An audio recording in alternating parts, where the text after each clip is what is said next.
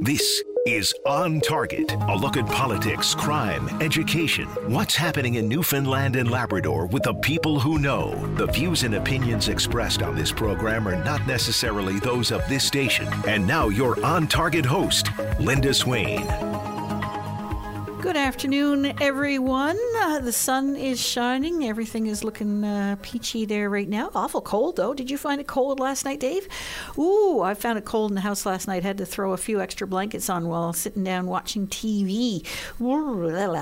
Anyway, uh, I got my uh, slippers and uh, extra blankets on the ready for this evening. Healthcare is arguably the most important issue facing the province today. Efforts continue to recruit more healthcare professionals into the system. In fact, the uh, provincial government right now has a junket to Ireland to do just that, try to lure some physicians over. While health authorities and others struggle to keep existing workers who are fed up and burned out on the job. And the situation here is not unique. It's being felt right across the country and around the world. Workers and recent graduates are being actively poached in what is arguably one of the most competitive landscapes we've ever seen. The province has introduced a health accord to address the social determinants of health and keep patients safe and well and out of the system. Yet, demand for things like family doctors remains high, forcing people to rely on overburdened ERs. That's where ERs happen to be open. The NLMA has released numbers showing that 26% of Newfoundlanders and Labradorians, or some 136,000 people, are without access to a family physician. That, coupled with nursing shortages and other shortages of healthcare professionals, leading to long wait lists for services, access to long term care and acute care beds, is having an impact on all of our lives. Well, our guest today is someone who is watching the issues facing healthcare very closely. It's opposition health critic Paul Dinn. Hello. Hello, Linda. How are you today? Good. Yeah, Happy New Year to you. Same to you. So, I mean, we're all well aware. I mean, we can't escape, you know, the very serious issues being faced here, and it, it, it all feels very overwhelming. Uh, I mean, yes, overwhelming is uh, probably an understatement. Um, you know, these are issues that uh, that we're seeing, you know, coming years ago. Uh, you know, as you know, we spent uh, quite a bit of time trying to get uh, uh, government to acknowledge a crisis situation and, and, and put health care as a top priority. And uh, you know, we're seeing we're seeing the results of it not being there and and, and lack of action. And of course, when you see uh, you see the latest news when when the uh, the number of those without a family doctor has actually gone up as opposed to down then we're we're still not government is still not dealing with the situation and coming up with the results that are needed to ensure that you know those out there who require health services uh, you know they have to have a level of confidence that they can get the health care uh, at the right time and, and in the right place. And uh, I think there's a lot of anxiety out there that uh, that's not the case right you mentioned a lack of action, yet uh, we've seen a, a steady um, succession of uh, news releases and announcements uh, indicating that you know this uh, is being worked on, this is happening, these incentives are being introduced. The you know a, variety of different announcements over the last year or so, in particular. Um, is enough action being taken? What would you like to see? Well, you know, when you look at this, and and uh, you know, you mentioned the health accord in your preamble, and we asked many questions about about uh, going forward. And that's a good, uh, fine piece of work done by some wonderful people, uh, no doubt about it. But we were told, you know, it's it's going to be a list of recommendations and, and a blueprint. It doesn't lay out a plan. You know, it, it gives you options to to look at uh, at uh, what components you will put into a plan. And you know, uh, if you're going to address uh, such a critical issue as healthcare in this province, then you have to go at it with a plan. And you know, to all, and I'm not, I'm not saying that the announcements that have been put out there are good or bad. In fact, I, w- I would suspect any action is good. But what are the expectations in terms of what is the goal, what is the target, what research has been done to ensure that these activities are going to have the positive results uh, that we need? You know, to uh, you know, I listened to your show last week, and uh, you know, the minister, and I don't envy his position, you know, but he is the minister of health. they took it on. Uh, when you look at talking about 19 uh, individuals uh, took advantage of the bursary, and 23 took advantage of the uh, the family uh, joining or opening a family uh, practice. I mean, those are you know those are you know they're numbers. They're only numbers until we know what's behind it because the bursary program has been utilized year over year over year. So are these new or additional? And then are, are is there is there a double counting when you talk about your family practitioners and uh, those 23 and those 20 and those 19? And that's only a small example. When you look at the data and see, okay, if we're the bursary program, if I'm putting together a bursary program, I'm saying, okay, here's the plan, here's our goal. We hope to get this many. Are we there? What's the measure of success? And uh, well, we don't know, and we haven't been told. You know, when you look at the nurses, Okay, you mentioned those as well. The nurses are seeing, you know, up to 900. 900 nurses will retire in the next two years. They have upwards of 600 uh, RN vacancies. That's 1,500, 1,500 nurses, physicians that have to be addressed in the uh, coming years. And we just saw in in the uh, paper today in the media, you know, MUN faculty has set up satellite sites across the province uh, that will add 72 seats to the bachelor nursing program, and that's a good thing, no doubt about it. But, but how does that affect the 1,500 nurses that are going to be gone in a couple of years? And how does that factor into a strategic plan? And different many components of that. We don't know. We don't know what components are being added to that, what the expected uh, outcome is, and how that will affect the uh, ebb and flow of our health healthcare workers because if our retirement of doctors, and of course we're all baby boomers, doctors are, are hitting those retirement ages, if what we're bringing in is not meeting what's going out, you know, that's simple math. Right, because we've got this uh, trip to Ireland right now, but I haven't heard what the goal is there. Uh, hopefully, to recruit physicians, we get that. But are they hoping to recruit five physicians, 50 physicians, 500 physicians? Uh, same with um, efforts to recruit nurses, particularly in India. Is there a goal set? Well, well, this and this is the missing piece. Excuse me you know, when the minister or the premier, you know, talk about, you know, we were, our recruitment efforts in India are, are a tremendous success, and we're having significant numbers. Again, that that means nothing until we know. Well, what was the goal of going over there? You know, how many are gonna are gonna come back and stay? What was your target? How do you measure success there? And and this is the issue uh, that I have when we talk about healthcare. You need to to you need to present to people a level of confidence that you have goals and targets and and, and uh, timelines and benchmarks uh, all laid out and have a plan to to address this. That openness and accountability and that transparency in relation to this healthcare crisis we're in and how they're dealing with it is not apparent. You know, there's the plan is not apparent there, and you can you can throw whatever at the wall and hope that it sticks and and you get some success, that's fine.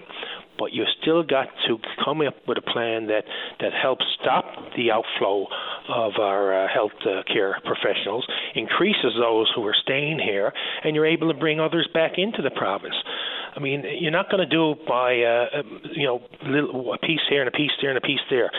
Uh, us as uh, residents and, and the voters and Newfoundlanders, and Labradorians, we want to see the whole puzzle.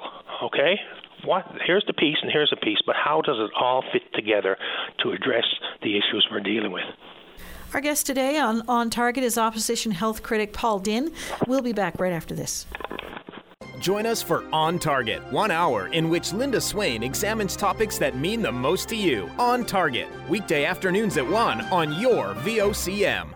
Our guest today on On Target is opposition health critic Paul Dinn, and we're talking, of course, about healthcare in Newfoundland and Labrador. And um, Paula, uh, we've been speaking a lot to a number of unions who are saying, you know what, you have to take care of retention first. But with the stresses and strains already on the system, how do you do that without addressing retention? I mean, the uh, yeah, retention is is a big piece. Uh, you know, you're gone away. Uh, the government goes off to uh, to Ireland and are trying to entice people to come back here to work, and they're dealing with a similar circumstance over there. Uh, until you look after your own, until you're able to look after and create a uh, uh, an environment, work environment, uh, in, in, in with our own people that are working here right now, who are in the system, and uh, you know feel valued and have a, a good work-life balance, uh, then you know you're not going to get people to come uh, to the province, and you're not going to get them to stay. We have a, a medical school here. We have nursing schools here. We have you know uh, people right on the ground here that we should be approaching, and we should be enticing them uh, to to uh, to stay in, in their home province and work and and of course you know they're not always they're not all from here but even those international students entice them to be here. You know i when when this started and when i was given this portfolio as a shadow critic uh, i mean i always i try to simplify it by saying look do a spreadsheet of what every other province is doing pick out what's working and do better again you know? And you know i, I noted one point with uh, i think it was prince edward island uh, on their website they spoke to creating relationships with the people at various stages within their educational program, building that rapport, building that relationship. This government hasn't done that. They went out and uh, met with the uh, uh, graduate doctors there a year or so ago and, and basically chastised them. Uh, the premier talked about going out and had met with the nurses and given them an offer, and that's the last they heard of them.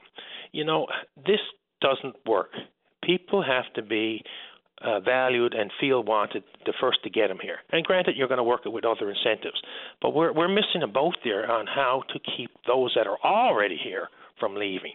And if you can do that, then you're going to ease the burden on those who are currently in the system.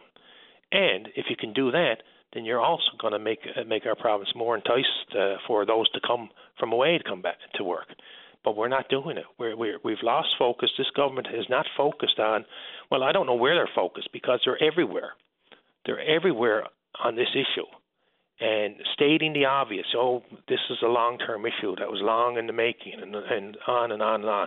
Stating the obvious to us. But I think people want, want action here you know, I think, and before I was involved in politics, I can tell you there was a a plan, a primary health care fra- framework that the previous PC government put out in 2015, and that covers a lot of the stuff we're talking about today.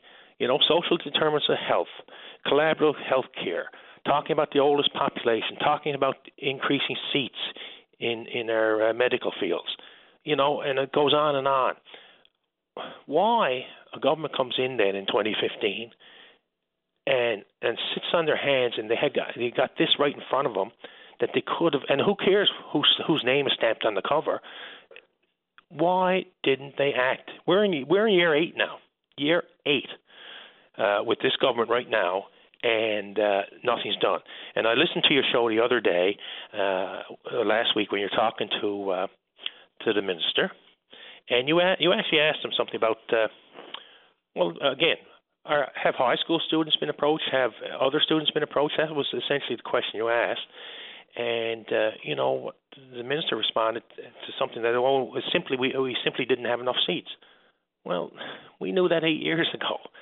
So, you know, there's there's a, a failure to launch or a failure to act, and now we're in this crisis, dire straits uh, situation where you're throwing everything and anything at the wall to see what works, and there's no no strategic plan. There's no plan laid out with a focused path forward in terms of okay, we're going to do this, and I, I know it's going to be multifaceted. It has to be. We're going to do this, this, this, this, and this, and here's what we're expecting from this, and here's what the ultimate outcome will be. I haven't seen or heard anything that would relate to anything close to that. It's all very complicated because the, the more people you talk to, uh, the more perspectives you get, and, and you see the enormity of the problem. Some people are saying, some uh, gr- representative groups are saying, you know, the biggest um, issue here is uh, workload and job satisfaction. It's not necessarily linked uh, to compensation, for instance. But then you get another situation where you have full time nurses who are being compensated at one level and working alongside agency nurses nurses who are getting compensated far more. So you have to look at that and say, okay, I see how this works. And we have a large number of nurses who are working casual. Why is that? The question should be asked. Are we addressing the reasons why nurses are choosing to go casual or work for private agencies rather than choosing a full time position? Well, you know, this goes back to uh, a point I raised uh, yesterday with Paddy Daly on the uh, on exit surveys. Like we should we should know as a government, as government should know, certainly why people are leaving or why people are moving to casual positions and, the like. They should know that. And I alluded uh, to uh, again a question you asked on that, and you know the the minister responded that he couldn't p- quite put his finger on on one, any one item, and you know that's disheartening when you hear that. Uh, but we can go back and we can we can surmise and we can look at uh, uh, you know uh, surveys that were done very you know, similar to one that was done a couple of months back, like from the Blue Ivy Group, Ivy Group, and I mean they talked to uh, you know what nurses and doctors were expecting and uh, you know some of the issues were around compensation, some were uh, around you know uh, not being valued, some was around work-life balance, and go you know those are those are some of the uh, I guess the more prominent ones. But until you actually ask the individuals uh, as they exit, what what what made you leave, then you don't you can't deal with the problem because you don't know what the problem is, and and we've uh, the government has dropped the ball there. And uh, you know, how do you address a problem if you don't know the problem? And so here we are, uh, again throwing everything and anything at the wall. And it might be it might be as simple as compensation, but it depends on the different groups you talk to, as you said.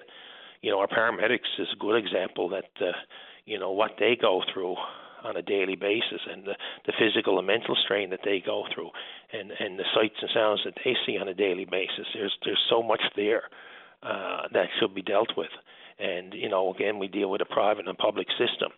So i mean there's there's issues there. And you know again i go back on that issue you know there's been reports done.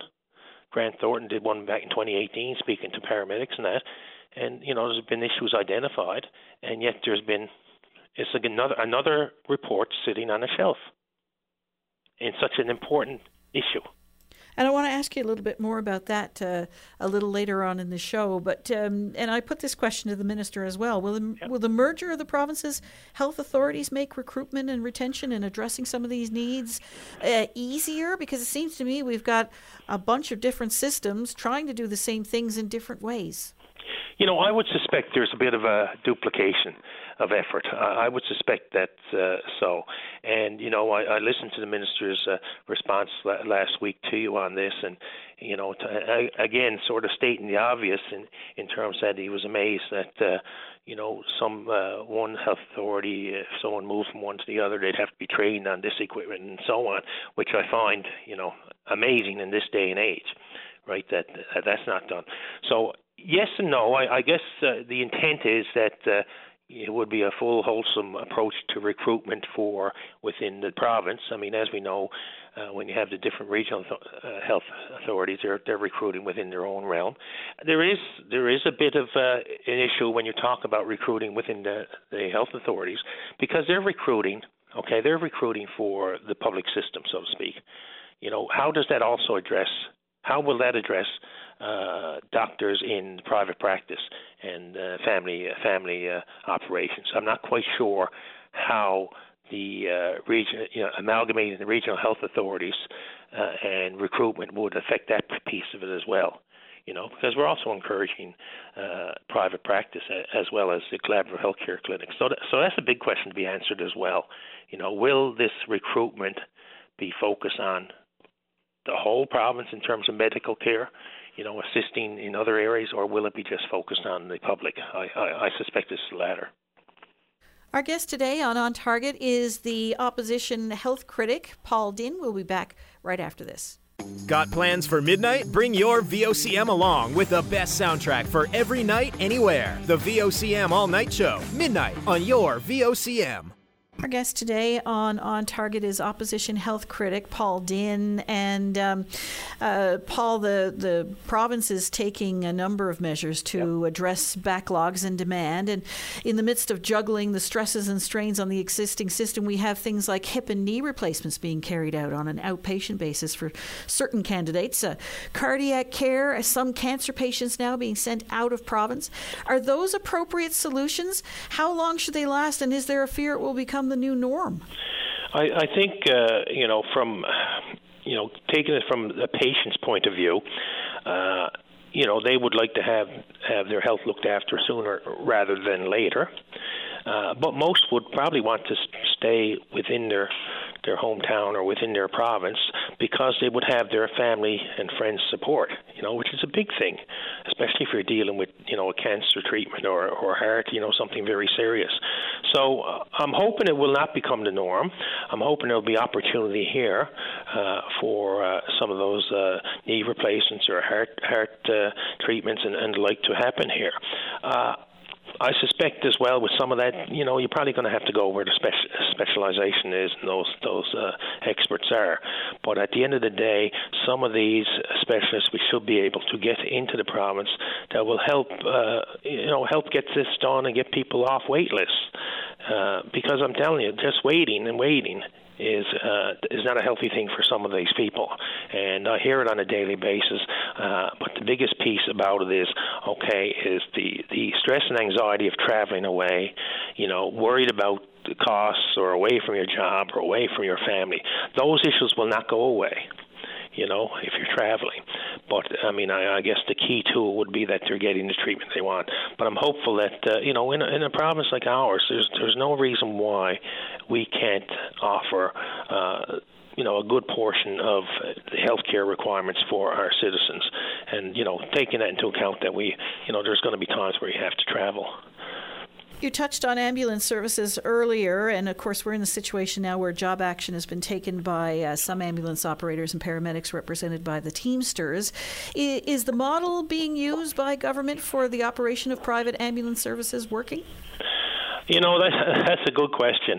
And uh, when I look at the ambulances, you know, in in the province, there's. Uh, you know, there's there's about 61 uh, or 60, give or take, hospital, private, and community-based uh, services, and uh, you know they operate probably 170, 75 ambulances. So so it's not a small operation. Uh, the majority of those tend to be uh, the private operate, operators, and at the end of the day, I think you know any system can work, and I know the health accord is probably looking to uh, to amalgamate this whole process. Uh, but I think it goes it goes to your point on nurses and, and travel nurses. You know, for people doing the same work, you know, there should be equal compensation. Uh, they should be treated with the same respect as, uh, regardless of whether they're private or public. And uh, you know, I, I can see some changes possibly improving here. Uh, it's a real piece to sit down and have a chat and involve the uh, the frontline workers on this to come up with a solution. I mean, there have been reports done uh, in the past on on how to improve services here. The health accord has alluded to it. So uh, you know, uh, most people say if it, if it's not broke, uh, don't fix it. But I think in this particular case, there may may be some tweaking that's necessary, and uh, one of them would be around the compensation piece. One would be about the the uh, extra, I'll say, administrative work that some of them are, have to do. So there's there are there is room for improvement. And it's a complicated system. Uh, we have a variety of models, as you just indicated community based, uh, private, and hospital based ambulance services. And of course, we had that comprehensive review that was mm. carried out a number of years ago. Where is that?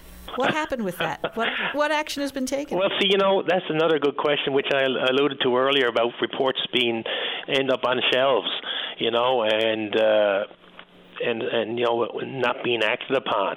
And you know really um, if there's a piece of work that's worth being done done you know having a consultant put together in that then really uh, and it's with public funds then really the public need to know okay what happened with that report? Because you know what did you implement what didn't you and why? And uh, but we don't hear that right we we normally hear comments like you know 30% of the recommendation were were acted or 20% are in the works or whatever, and those are very uh, you know they're, they're ambiguous figures to toss out there which give us no detail.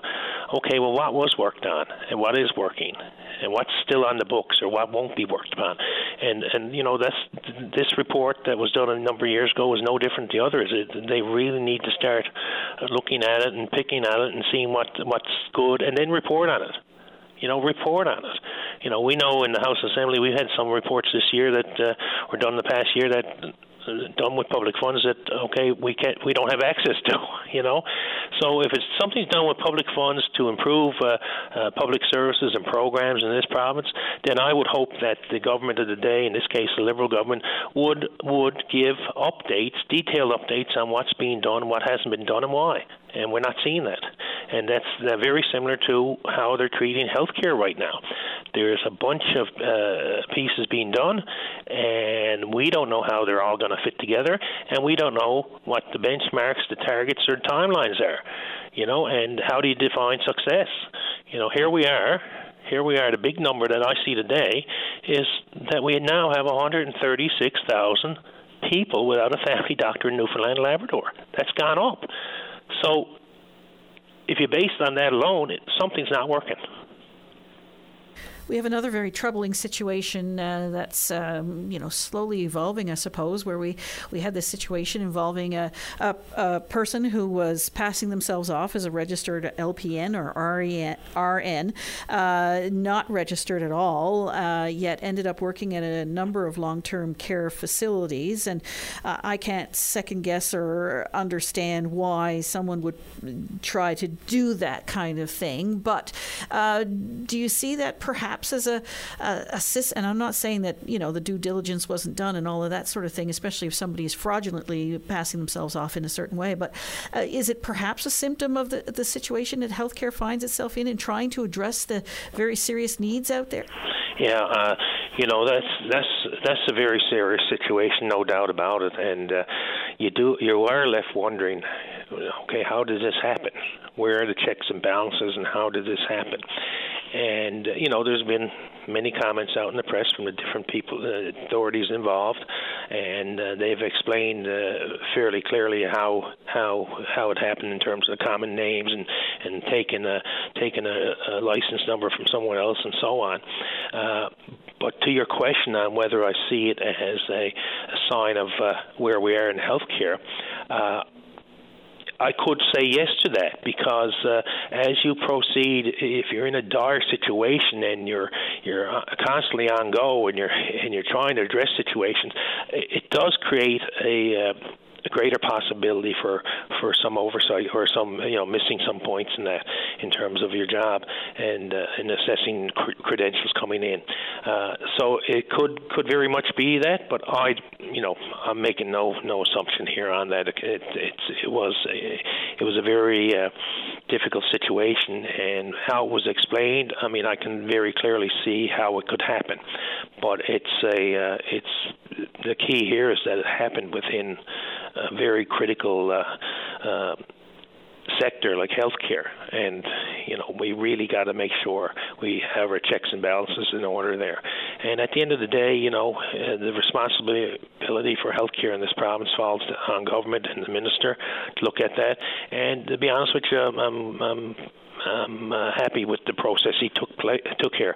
But more importantly, what's the process going forward to ensure this doesn't happen again. Well, is there a fear that you know this kind of thing could happen again? I know everybody is uh, hyper vigilant now, uh, you know, given that this has happened. But um, uh, you know, if the needs are still there, and and you're that little boy with all your fingers in yeah. the holes in the dike, um, and another one pops up, uh, you know, the stresses and strains are being felt. Oh, oh, there's no doubt, and you know, it goes back to what is a caveat emptor, you know, buyer beware. When uh, when you're looking at a service that, and and and uh, you know, you want to be aware of where you're taking your your child or where you're going yourself for help.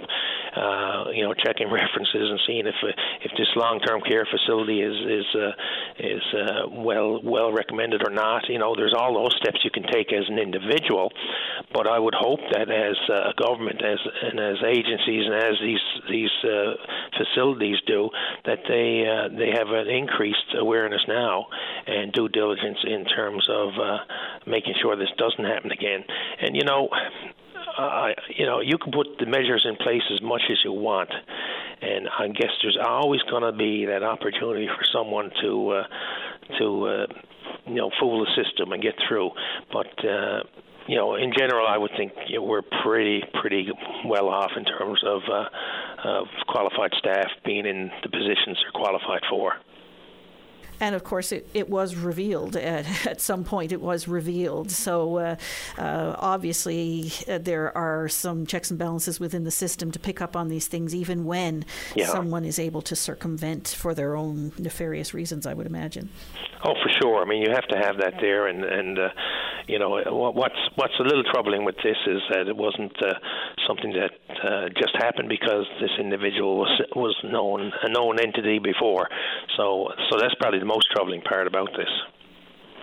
Um, I want to ask you because I know that you've uh, you've spoken passionately about this in the past, and that is uh, with mental health supports in Newfoundland and Labrador. I want to t- touch on that when we come back after the break. Yep, Our guest today on On Target is the opposition health critic Paul Dinn. We'll be back right after this nutrition, exercise, keeping the cold at bay. Whatever keeps you feeling great, the Wellness and Healthy Lifestyle Show on your VOCM. And we're back. Our guest today on On Target is the opposition health critic, Paul Dinn. And Paul, I know this is uh, uh, one that you have raised numerous times in the health, uh, House of Assembly, and, and, that's about mental health supports. And of course, we've seen uh, a number of situations play out, especially over the last year, um, where um, questions have been raised about the level of health, uh, mental health supports available in the community for people who are living in the community. We have a new mental health and addictions facility being built but unless we have those supports in the community, it's, uh, I guess, just another building with walls. Um,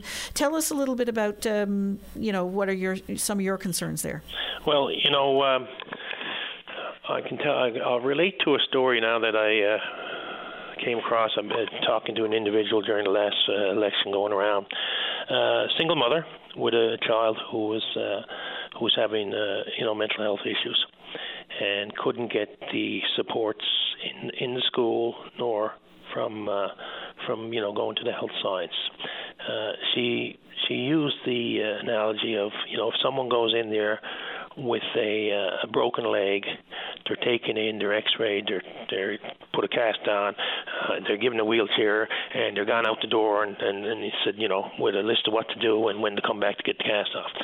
But she said when it comes to mental health, when she brings her child brings her child in, they're uh, you know they're they're basically given a you know, if she said an app or a handsheet and said go call these numbers and sent on their way with no follow up. Now that's her story, and and incidentally, she's left the province. She she called me there shortly after a couple of, a year ago, and left with her child to uh, to Nova Scotia where she was getting a, a better treatment. But the point is, and there's always been a stigmatism attached to mental illness, so it's been something you never got out and talked about. And of course, here we are coming up on, uh, on Let's Talk Day uh, later this month, and it's something we have to do. But I mean, when you look at the numbers, like there's over hundred thousand people in uh, Newfoundland, Labrador live with a mental illness. You know, those those are huge numbers, and they'll you know further uh, reports will tell you that 70% of mental illnesses develop during childhood, and most go undiagnosed. Right. So the, these are, are huge issues. And when I hear people calling me, and I get an email from an individual who uh, who's waiting 18 months to 24 months to see a psychiatrist, you know, that's not the way to deal with these issues. These are critical, crucial issues to deal with. And uh, you know, yes, they uh, they developed the 811 line, and I had people call me and said we called in.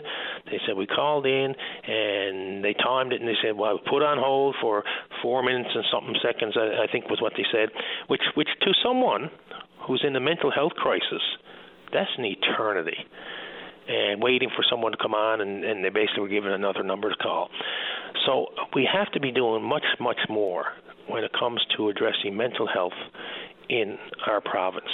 And you know that all falls back. Yes, you you talked about the mental health facility, the new mental health facility, and that's that's wonderful. That's well needed. But again, it comes down to will we have the uh, healthcare professionals that are able to ensure that all the services are provided in that new facility? And I'm, I'm not I'm not getting any indication or any assured assuredness that that's going to happen.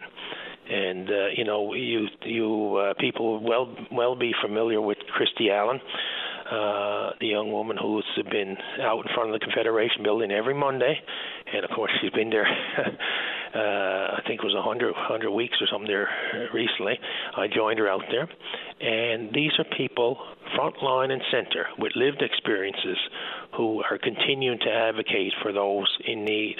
And you know, government really needs to uh, to start addressing this. I mean, mental health is something that we all, well we all we all have mental health. We all have levels of mental health similar to like we have levels of physical health. So why is one more important than the other? And I think we really need to start addressing uh, mental health to a fuller degree and making sure all the checks and balances are there, and in particular, long-term mental health treatment. You know, uh, it's not something you can put a cast on and send away and it'll be healed. It's something that needs uh, c- uh, continuity of care, and uh, we're not seeing it here. How about those um, all important wraparound supports? You can just imagine now the Im- impact of your mental health when you you don't know where your next meal is coming from, when you don't have a uh, a warm bed to sleep in tonight, where you're not sure if you're going to have uh, uh, adequate uh, housing for the long term. Um, all of that will have an impact on you, let alone if you are already struggling. Yeah, I mean those those just just think about the stresses that that puts on somebody, and you know I'll go back to to the report that uh, the previous PC party uh, talked about, and uh, of course right within that document spoke to to uh, mental health, and it also spoke to uh, you know the social determinants of health and that, and and and many will recall you know the poverty reduction plan that was put in place by the previous PC government that was applauded across the country for the successes it was having, and you know that was kiboshed basically when when uh, the uh, liberal government came in, and this goes back to my point about why who cares what stamp is on on a document? Let's if it's working for the people of this province, then let's keep doing it.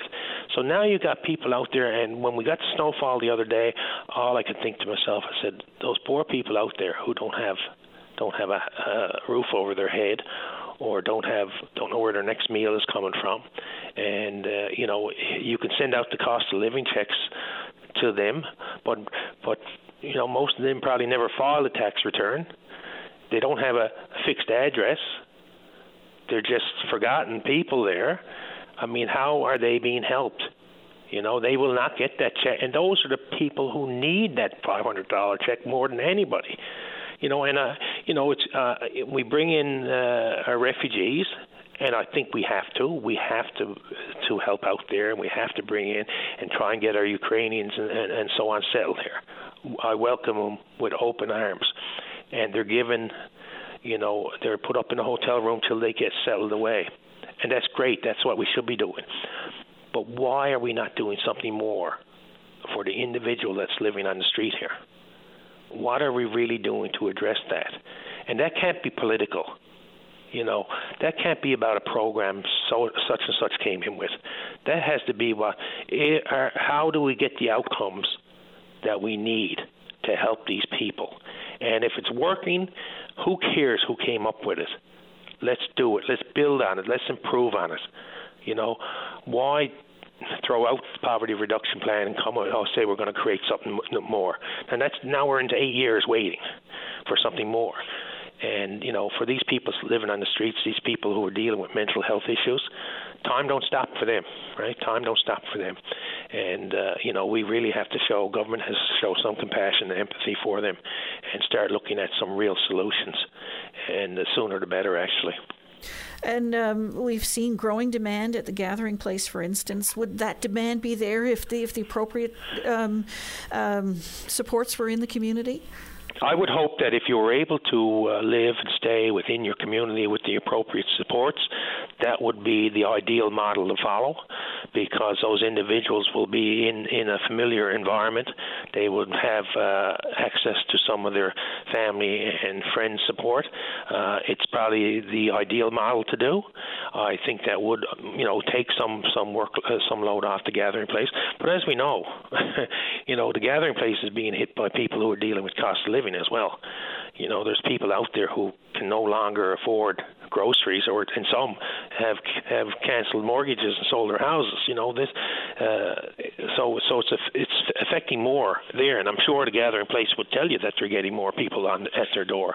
So so it's uh, again this all goes back to to having a good poverty reduction strategy that addresses all those elements uh, for people. You know, housing and food and and uh, medical treatment and, and like. I mean this this is something that is a fulsome approach. There was one done, but it's been you know kiboshed since. So uh, hopefully, hopefully, uh, you know, uh, this government will act sooner and start bringing back some of those uh, uh, components that were working. And try and, and get this under uh, under wraps and, and ensure that uh, people out there have a place, have a shelter, have food, have you know uh, supports that they can go to, and hopefully st- within their own community.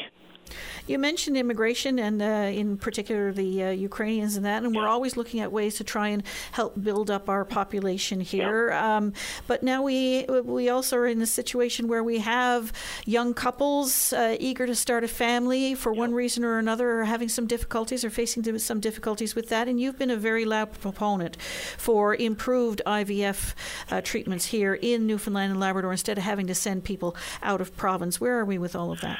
Uh, yes, that's an issue, and there, there's of course there's a, a group, an advocate out there, a group uh, Faces of Fertility, and uh, you know uh, we there's no province in this country that's going to say that they don't need uh, immigration to to keep their population up. That's that's a given, but that's part of a, of a larger um, equation. And when you look at our death rate, and of course, our province is one of the is the oldest in in the country. We have so many seniors in that. Uh, so we got a huge aging population, and you want to bring in young families, but we also have young families here. Or, or young uh, partners who want to start a family, and they don't have the options, nor can they afford it. For those who are lucky enough, they can afford to go away and pay for the treatments and pay to uh, for the airfare and take time away from their job. They can do that cost them 30 grand. And this is unfair of me, but we've got less than a minute left. Yeah, so no, but my, my point here is there's groups out there, uh, partners that can't uh, uh, can't avail of this. There are doctors within uh, the province who have put proposals into to create an IVF clinic here in the province. Uh, it would help address our uh, our population. It would help ensure a made at home, literally, uh, population program. And uh, right now, I don't think government's uh, government hasn't really uh, moved on it. You know, and it, it's it's it's terrible. And I'll continue to advocate for it because it's uh, something that will help us. It's part of part of a plan that should be in place. Paul Dinn, I really appreciate your time. The time has gone awful fast. Uh, I know. Uh, uh, thank you so much. Yeah, I just, just one last thing. Look, um, I shout out to all those uh, healthcare workers, the frontline healthcare workers. I know they're working beyond uh, their means and that, and just keep doing it. And uh, I'll keep advocating to try and make it better. And we'll be back tomorrow. Thanks for listening, everyone. Have a great day.